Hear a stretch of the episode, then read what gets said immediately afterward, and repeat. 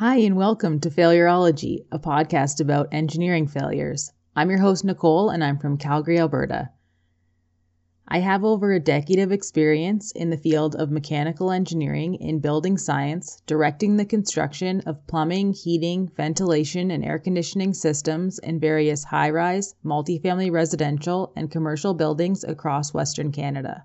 I love reading about engineering failure case studies, not just the science behind what went wrong, but what we can learn as an engineering community to prevent future failures from happening. Starting a podcast has been a dream of mine for a long time, and it's been a bit of a learning curve. I want to thank each and every one of you for listening, and I hope these stories interest you as much as they interest me. Please check out the link in the show notes of this episode to see photos from this week, and please rate, review, and subscribe to the podcast so more people can find it.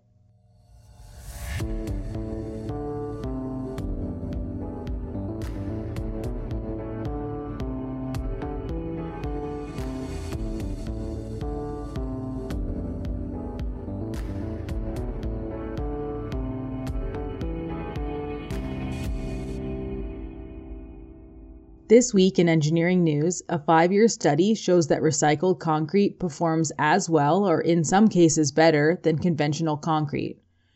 Researchers at the University of British Columbia's Okanagan Campus School of Engineering in Kelowna, British Columbia, compared recycled and conventional concrete on a municipal sidewalk and a building foundation over a five year period. They found that after five years of service, the recycled concrete had comparable strength and durability to the traditional concrete. Concrete is typically made from a mix of 10 to 15% cement, 16 to 75% aggregate, and 15 to 20% water. The recycled concrete replaces the aggregate used in traditional concrete making. Researchers found that the recycled concrete adequately compared to the traditional stuff and was even stronger after the initial 28 day cure. Waste materials from construction and demolition make up about 40% of the world's waste. Shahriar Alam, co-director of UBC's Green Construction Research and Training Center and a lead investigator of the study, states that a number of countries around the world have already standardized the use of recycled concrete in structural applications, and we hope our findings will help Canada follow suit. Check out the link in the show notes if you want to read more on the study.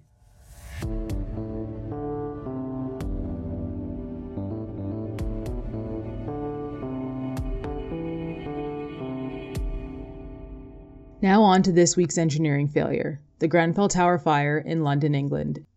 When the Grenfell Tower caught fire in June 2017, it made the news over here in Canada.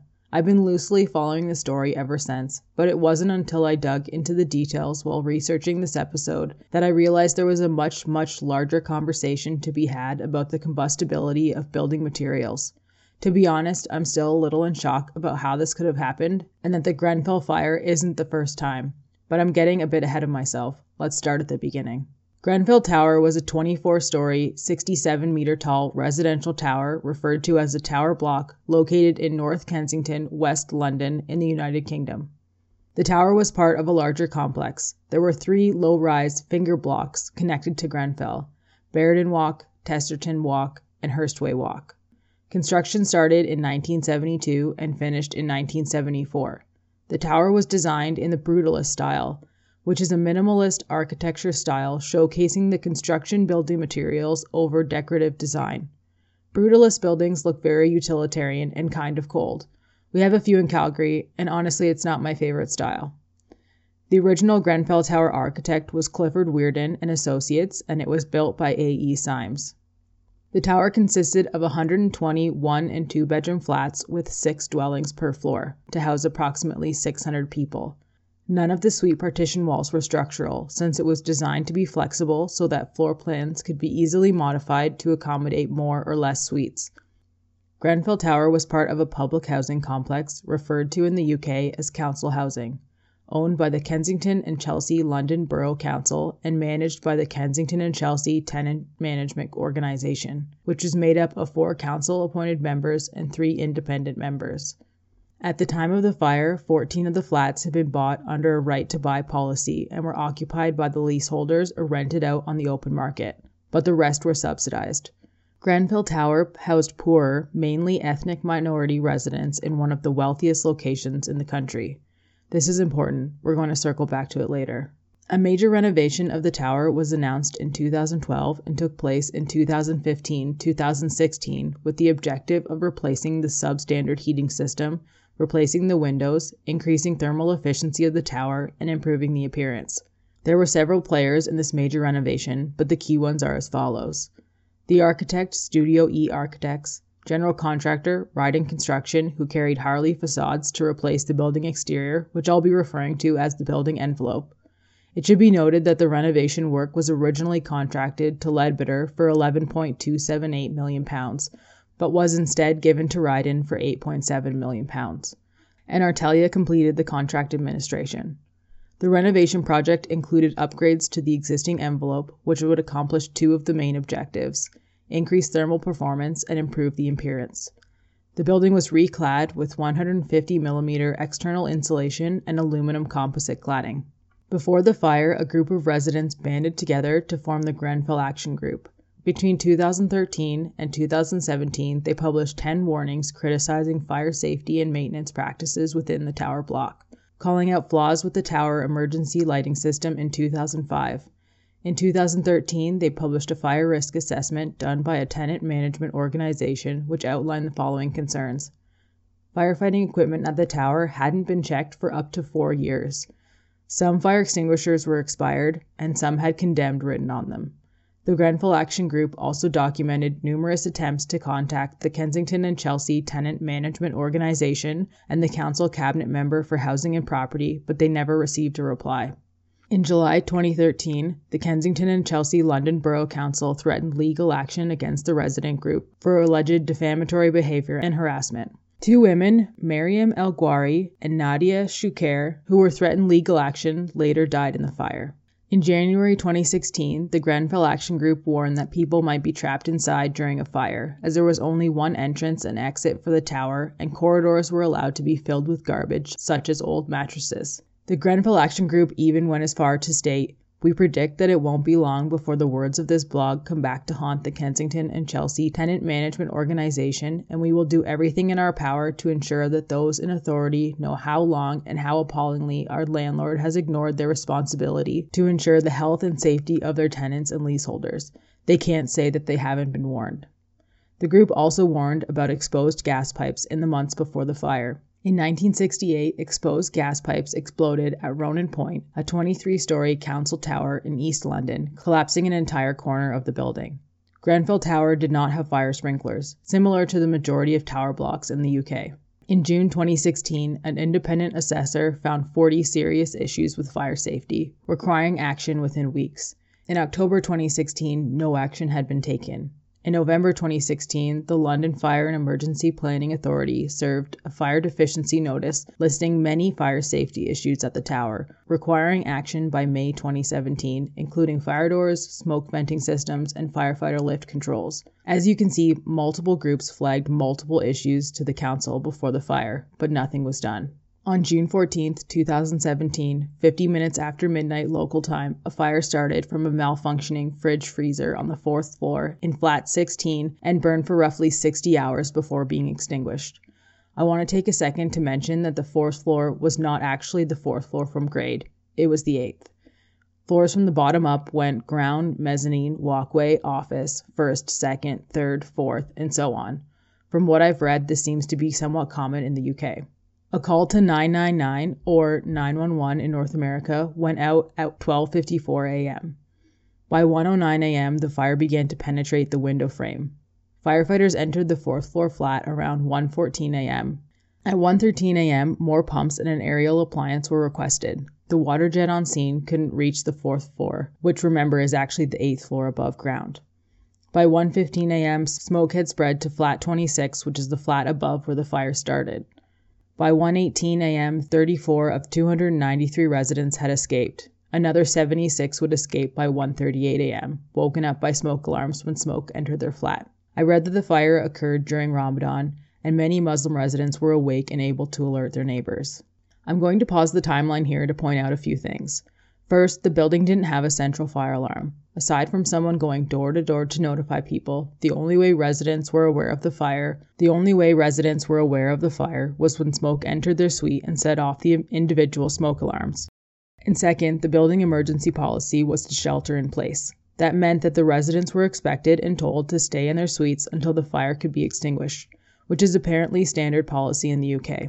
There were a couple reasons for this. One is that there was only one stairwell to exit, and it was thought it would become too crowded. And since the building was concrete and each unit was fireproofed from others, it was believed that a fire would be contained and extinguished before it could spread. None of these things really make sense to me. You're kind of just asking for trouble here. I can somewhat understand that a central fire alarm system was not part of the building code in 1972, although a publicly owned building should have been upgraded at some point. But the shelter in place policy is the really crazy part. I can think of no scenario where sheltering in place would be my plan A. Maybe if exiting was unsafe, but to just sit tight 20 floors in the air and hope for the best without trying anything else? No, absolutely not. No, thank you. By 1:27 a.m., fire had reached the roof at a terrifying rate. The fire doors throughout the building didn't close or seal properly, and smoke began to spread from the affected areas into the lobbies. Between 1:30 and 1:40 a.m. smoke entered the stairwell, although it was still passable for another 30 minutes. At 1:42 fire had spread to the north side of the tower after starting on the east side. Between 1:38 and 1:58 a.m. another 20 people escaped and another 48 people would escape by 3:48. At 2:47 the shelter in place order was officially lifted. Later investigators would determine the order was lifted 80 minutes later than it should have been. By 4:44 all sides of the building were affected and people, if they could be reached at all, were told to self-evacuate.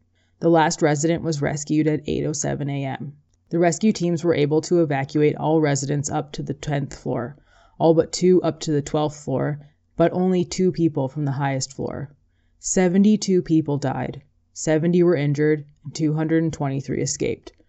All of this was preventable.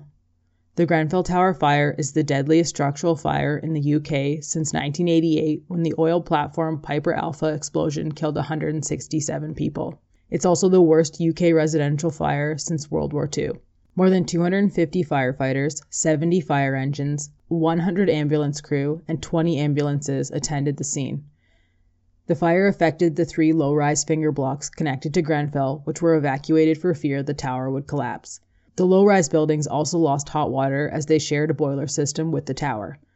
The following afternoon, the building was assessed and determined to not be in danger of collapse. In addition to issues with the building, there were also several issues encountered by the London Fire Brigade while fighting the fire. The water pressure was inadequate. A high ladder arrived after 32 minutes, at which point the fire was out of control. The policy has since been updated to send a high ladder to tower fires. Radio communication didn't work, either due to overuse or interference with the concrete structure. Aerial appliances, due to narrow London streets, could only reach 32 meters. A 42 meter platform was borrowed from Surrey, but after the fire had been burning for several hours. The single stairwell restricted access. It filled with smoke an hour after the fire started.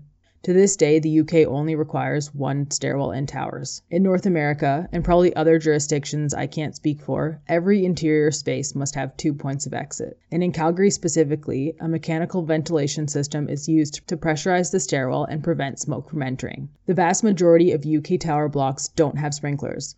Only 2% of the UK Council and Housing Association owned tower blocks have sprinklers even though there's an 87% reduction in deaths when sprinklers are installed. Sprinklers have been required since 2007 in new buildings, but there's no requirement to retrofit. In Calgary, I've worked on some projects where the building owners received government grants to retrofit sprinklers into an existing building during a major renovation, but I don't know if this program exists in the UK. It was determined that the fire spread rapidly up the building exterior envelope due to the cladding, external insulation, and the air gap between them, which enabled stack effect. You may have noticed that I've been referring to Grenfell in the past tense. That's how bad this fire was. While the building didn't fall down, it's expected to be deconstructed by 2022. It's currently covered in a protective wrap for forensic and aesthetic purposes. This is probably a good thing, so no one has to look at it anymore. So, what went wrong? Why did the fire spread so fast? The building envelope upgrades included insulation, an air gap, and then exterior cladding. Both the cladding and insulation used were combustible and not recommended by their own manufacturers for use on a building this size. The manufacturer is based in the US, where this product is not permitted on high rise structures as it does not pass the National Fire Protection Association or NFPA Section 285 testing. But the UK doesn't require contractors and developers to follow NFPA as it's a US code. There is a similar UK code, the British Standard 8414, but even that doesn't seem to be adequately enforced. Even though there had been similar fires before Grenfell, the problems with the cladding and insulation seem to have been overlooked. The cladding used at Grenfell was the Reynobond PE model manufactured by Arconic. It is made from two coil coated 3mm aluminum sandwich plates, fusion bonded to both sides of a polyethylene core. The core is the main issue with this product, as it's combustible. According to Arconic's own brochure, the polyethylene core cladding is only permitted on buildings up to 10 meters tall, or about three stories.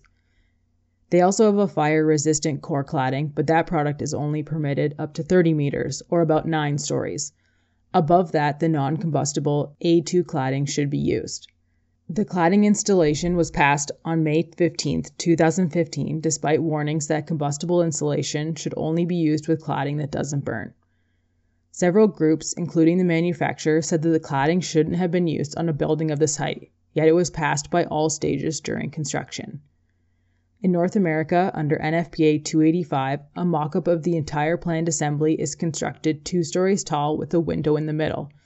It's then ignited with gas from two different angles for 30 minutes. Flames cannot spread more than 3 meters vertically or 1.5 meters horizontally from the window for the assembly to pass the test. A little PSA the National Fire Protection Association, or NFPA code, is accessible for free on the internet. You just have to create an account. I use it regularly to look at sprinkler requirements under Section 13 as well as commercial kitchen exhaust under Section 96. NFPA 285, which is the standard fire test method for evaluation of fire propagation characteristics of exterior wall assemblies containing combustible components, is only 35 pages. Yes, the title is long, but the chapter itself is short, and it describes the entire setup and procedure of the test pretty clearly.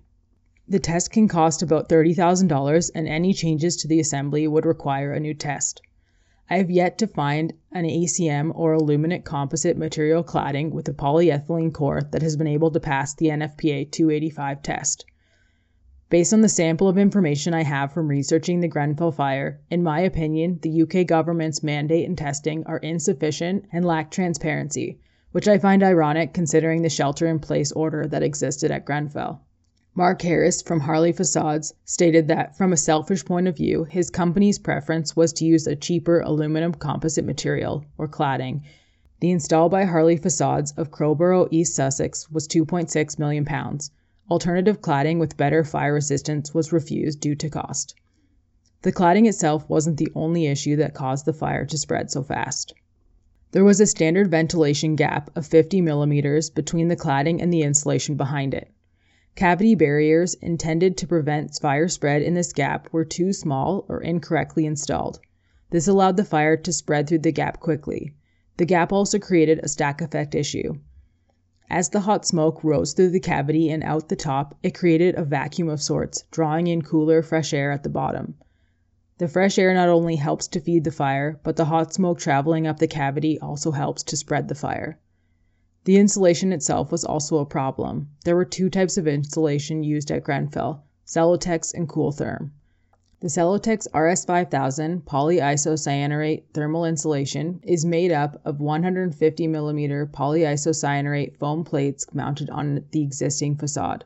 In 2014, safety experts warned that the insulation was only suitable with non combustible cladding such as fiber cement panels or the A2 panels mentioned earlier, which do not burn. The insulation was known to burn when heated, giving off toxic cyanide fumes. Three of the Grenfell survivors were treated for cyanide poisoning. Despite this, the Royal Borough of Kensington and Chelsea certified the tower as allegedly conforming to the relevant provisions. The insulation was more flammable than the cladding. As per manufacturer, when used on buildings over 18 meters or about 6 stories, non combustible fiber cement cladding, vented horizontal fire breaks at each floor slab, and vertical non ventilated fire breaks were required, Any changes from this tested configuration will need to be considered by the building designer. None of these items existed or were considered at Grenfell. Cooltherm, a phenolic insulation, was also used. It was never tested with the polyethylene core aluminum panels, the cladding used at Grenfell. According to the manufacturer Kingspan, they would be very surprised if such a system would ever pass the appropriate testing. The local authority building control certificate states phenolic products do not meet the limited combustibility requirements of building regulations. The local authority building control certificate states phenolic products do not meet the limited combustibility requirements of building regulations. One more thing. The new double glazed windows, mounted in the same vertical plane as the polyisocyanurate insulation, were less fire resistant than the ones they replaced and too small, contributing to spread between interior and exterior. To recap, the cladding was combustible and not recommended on a building over 10 meters tall. The insulation was not recommended to be used with combustible cladding. The air gap between the cladding and insulation did not contain the necessary cavity barriers and not only allowed the fire to spread, but actually helped it. And lastly, the windows contributed to the fire and smoke spread from the building envelope into the suites. Despite all of this, council building inspectors visited the site 16 times from August 2014 to July 2016 and passed the building. The fact that the fire ever happened is already so terrible, but what's happened since and what's been uncovered is almost as bad. Theresa May, UK Prime Minister at the time, visited the site the day after the fire and visited survivors the day after that. She's been widely criticized for her reaction. Following the fire, there have been several resignations. Conservative Council leader Nicholas Paget Brown resigned on June 30, 2017. London Fire Brigade Commissioner Dany Cotton retired early in December 2019 following criticism of the response. The council deputy leader and chief executive also resigned. Council had 274 million pounds in reserves in 2017 after years of underspending. Despite this, some residents still had rent payments deducted from their accounts after the fire. The building was insured for 20 million pounds, not enough to cover the direct costs which are expected to be £1 billion when factoring in litigation, compensation for death and injury, rehousing and rehabilitation, demo and rebuilding, as well as improving and evacuating other tower blocks. There are estimates of at least 600 other private and council UK tower blocks that have a similar cladding assembly. The intent is to start replacing cladding in the buildings of most concern. But the replacement cladding has also failed test. Each individual component was of limited combustibility and it was assumed, incorrectly, that the assembly would be okay, but it failed the test. At least they're testing it, though. Tower blocks that haven't had the combustible cladding replaced are supposed to have alarm systems and patrols in place to evacuate. In August 2017, a 52 bed trauma unit at John Radcliffe Hospital in Oxford closed for 12 months due to cladding material they had used on that building. In November 2017, Kensington Conservative Party sent a survey to local residents to rate importance of fire safety alongside parking and recycling issues, which is quite tone deaf. In October 2018, the UK government planned to ban flammable cladding on new buildings over the specified height. The manufacturer literature already says it's not permitted. I'm not sure a formal ban is required, but enforcement of the necessary test requirements by the UK government would definitely be beneficial. On May 9, 2019, Housing Secretary James Brokenshire allocated 200 million pounds to replace cladding on private tower blocks. A fire safety bill, which included provisions for building owners and residents to share information with the fire department related to design and materials used in exterior walls, as well as requirements for regular inspections and sharing of evacuation procedures, was defeated 318 to 188 on September 7, 2020. I don't know what else was in this bill or why it didn't pass, but the government promised the people that they would implement recommendations from the Phase 1 inquiry into the fire, and so far they have failed on that promise. Grenfell has been covered with a scaffolding, protective wrap, and an exterior elevator, which we call a skip hoist. It's expected to be deconstructed by 2022. The government set up a fund to support survivors, but I'm not sure it's enough. Systemic failure of the current building regulation system has resulted in calls on government to cover costs. The fire is also considered by some to be social murder when political decisions led to the preventable death of poor and underprivileged people. I briefly touched on environmental racism in episode 2 regarding the handling of the New Orleans evacuation and rescue operations during Hurricane Katrina, but I want to expand on that a bit more now. Environmental racism refers to the disproportionate exposure to hazards that lead to a negative impact on quality of life. These hazards can be environmental pollution, lack of access to clean drinking water, proximity to toxic waste sites, or in this case, a lack of fire safety upgrades, lack of maintenance of existing life safety systems, and a general failure to address the very real concerns of the residents with respect to their safety. Since the fire, there have been many investigations, some of which are still ongoing. The fridge freezer, a Hotpoint brand under the Whirlpool umbrella, was found to meet all legal safety requirements and did not see a need for a recall. On November 27, 2018, investigating electrical engineer Dr. J. Duncan Glover suggested that non tightly fitted relay wiring could have caused electrical resistance, resulting in overheating and igniting outer plastic insulation. Electrical power surges had caused appliances to smoke in the past to the point that tenants at Grenfell had received compensation for damaged appliances. The causes of these surges were never determined. While the fridge is what started the Grenfell Tower fire, the spread is ultimately the fault of the envelope. As much as I agree that fridges shouldn't spontaneously combust, the fire could have started from anything, and I personally don't think that Whirlpool should be responsible for the extent of the damage. Yes, it may be their fault that the fridge caught fire in the first place, but it's not really their fault that it spread so quickly. Police issued a notice to residents that they have reasonable grounds to suspect corporate manslaughter, but a charge won't be filed until after phase 2 of the public inquiry, which started earlier in 2020 and is still ongoing. The phase 1 inquiry was completed in 2019, and there's a link on the webpage for this episode. Check out the show notes. As of March of this year, 21 people have been charged with fraud, claiming approximately 1 million pounds in prepaid credit cards, hotel accommodations, and other programs intended for the victims. On June 11, 2019, survivors and victims filed a civil action complaint against Arconic Celotex in Kingspan in Pennsylvania, where the companies are headquartered. Whirlpool was also named for their part in the fridge construction. In an unsurprising turn of events, the manufacturers are fighting this claim which I somewhat understand from their selfish perspective. Openly accepting liability opens them up to further lawsuits from all over the world, in addition to costs to replace all of that cladding. The manufacturers are blaming the construction professionals for failing to follow regulations. I personally think they're all ethically responsible the manufacturer for pushing the product, the architect for accepting it, and the contractor for installing it. But who is legally responsible is up to the courts to decide. In September 2020, a U.S. judge dismissed the Pennsylvania case, saying it should be litigated in the UK where the fire occurred.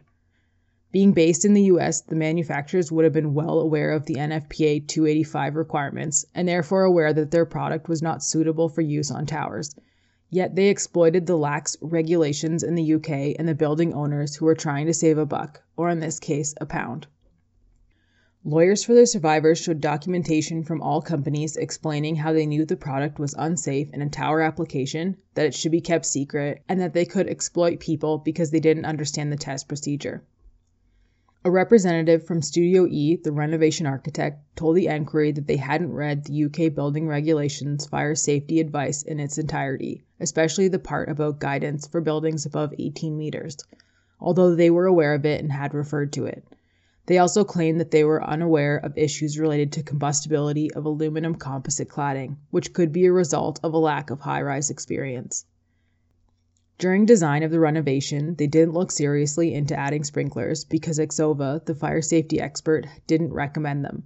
Specialist packages such as cladding, lifts, and stairs were completed and the primary responsibility of specialist subcontractors. In Canada, the responsibility would depend on where the engineering or architectural stamp lies. For instance, if the cladding package is submitted to the architect with an engineering stamp on it, then the cladding engineer would be responsible for the cladding design and construction. And conversely, if the architect stamped the cladding design on their plans and the shop drawings were not required to contain an engineering stamp, the liability would fall on the architect. Harley Facades claim they were misled by the manufacturers of the insulation who described it as Class Zero rather than providing surface protection qualities, and Harley didn't have anyone on staff with a qualification in facade engineering. Arconic had provided cladding for a Dubai tower that caused a fire in 2013, but decided to continue marketing in the UK. Harley was unaware of the Dubai fire. Harley also didn't think they could keep costs down with a non combustible A2 cladding and pushed to use the Arconic product. There are several other fires involving cladding materials, including the 1973 Summerland disaster on Isle of Man caused by acrylic sheeting on the exterior, resulting in 50 deaths, the 1999 Garnock Court fire in Irvine, North Ayrshire, which caused one death and four injuries. An inquiry in Scotland resulted in a change of the law there, which requires cladding to prohibit the spread of fire. In 2009, the 14 story Lakanal house fire in Southwark, London, resulted in six deaths and 20 injuries. In 2016, the Shepherd Court fire in West London was caused by a faulty tumble dryer on the seventh floor. And then there's the 2019 Cube fire, a six story fire at Bolton University. And that's just the UK. There are so many more worldwide. In Australia, every tower block built in the last 20 years has cladding with some level of combustibility. Malta, Germany, the Netherlands, and the United Arab Emirates all have similar issues. The UAE updated their codes in 2018 to mandate NFPA 285 as a requirement. When I said the Grenfell fire started a much bigger and long overdue conversation, I wasn't kidding. Grenfell was preventable, and it's definitely not okay that anyone died. But the small silver lining here is that the fire uncovered a bigger problem, and the exposure it's gotten could help prevent more deaths. Check out the podcast page, link in show notes, for photos from this week's episode. And if you want to chat with me, my Twitter handle is at Failurology. Thanks everyone for listening. And if you're enjoying what you're hearing, please rate, review, and subscribe to the podcast so more people can find it. Don't forget to tune in next week to hear about the Ford Pinto, the car that was known for exploding when rear ended. Yes, you heard that right. The Pinto exploded when rear ended. But more on that next week. Bye everyone. Talk soon.